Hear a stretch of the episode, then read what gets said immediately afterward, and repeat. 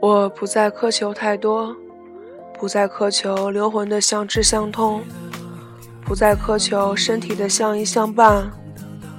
我知道，这个世界上没有我想要的纯粹与极致。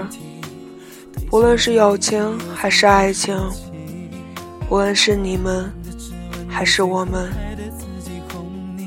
Hello，大家好，欢迎收听 FM 一九三五二，我是主播郝圆圆。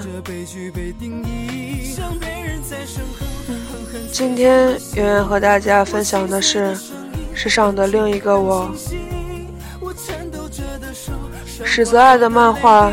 娜娜，世上的另一个我，改编成同名电影，比原著漫画好看。故事说的是两个同事，二十岁，同事叫娜娜，性格却迥异的女孩如何成为好朋友？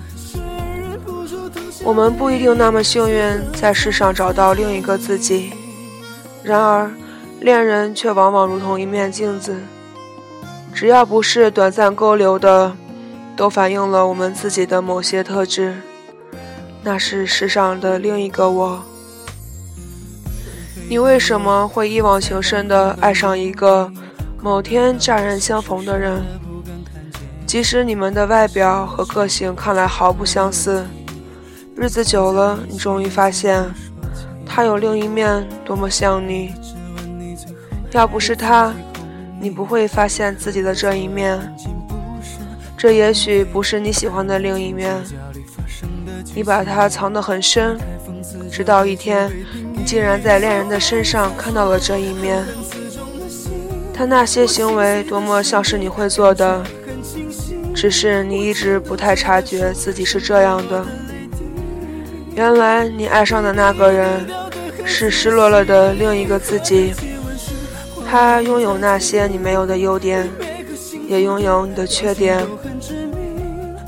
爱一个人，往往让我们认识自己。你是什么人，便会爱上什么人。